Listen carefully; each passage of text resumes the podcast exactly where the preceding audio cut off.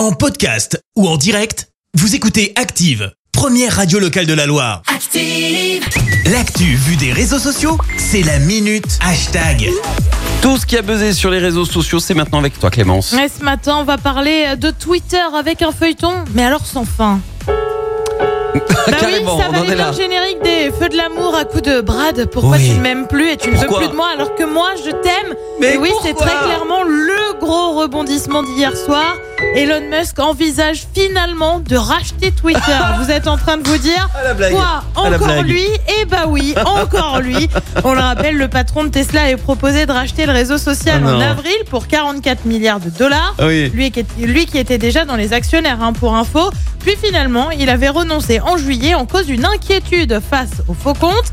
Et hier, patatras, le voilà qui rechange d'avis et veut de nouveau acheter selon les termes prévus en avril. Je t'avais dit à coup de Brad, pourquoi tu m'aimes, tu m'aimes plus. Oui. Autre condition évoquée, la fin des procédures judiciaires et pour Ah. cause.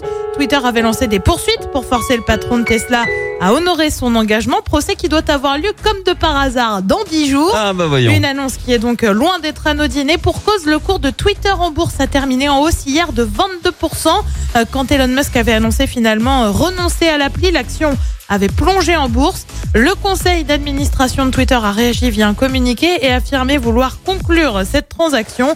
Et oui, c'est peut-être l'épilogue de cette longue, très très longue saga. Ouais, moi je pense que c'est pas fini.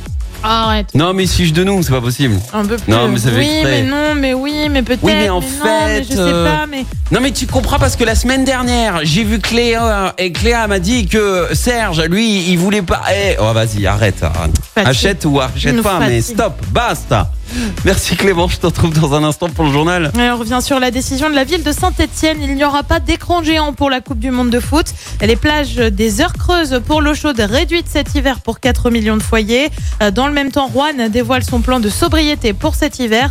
Et puis en basket, Saint-Chamond s'incline face à Boulazac en Leaders Cup. Merci à toutes. Merci, vous avez écouté Active Radio, la première radio locale de la Loire. Active.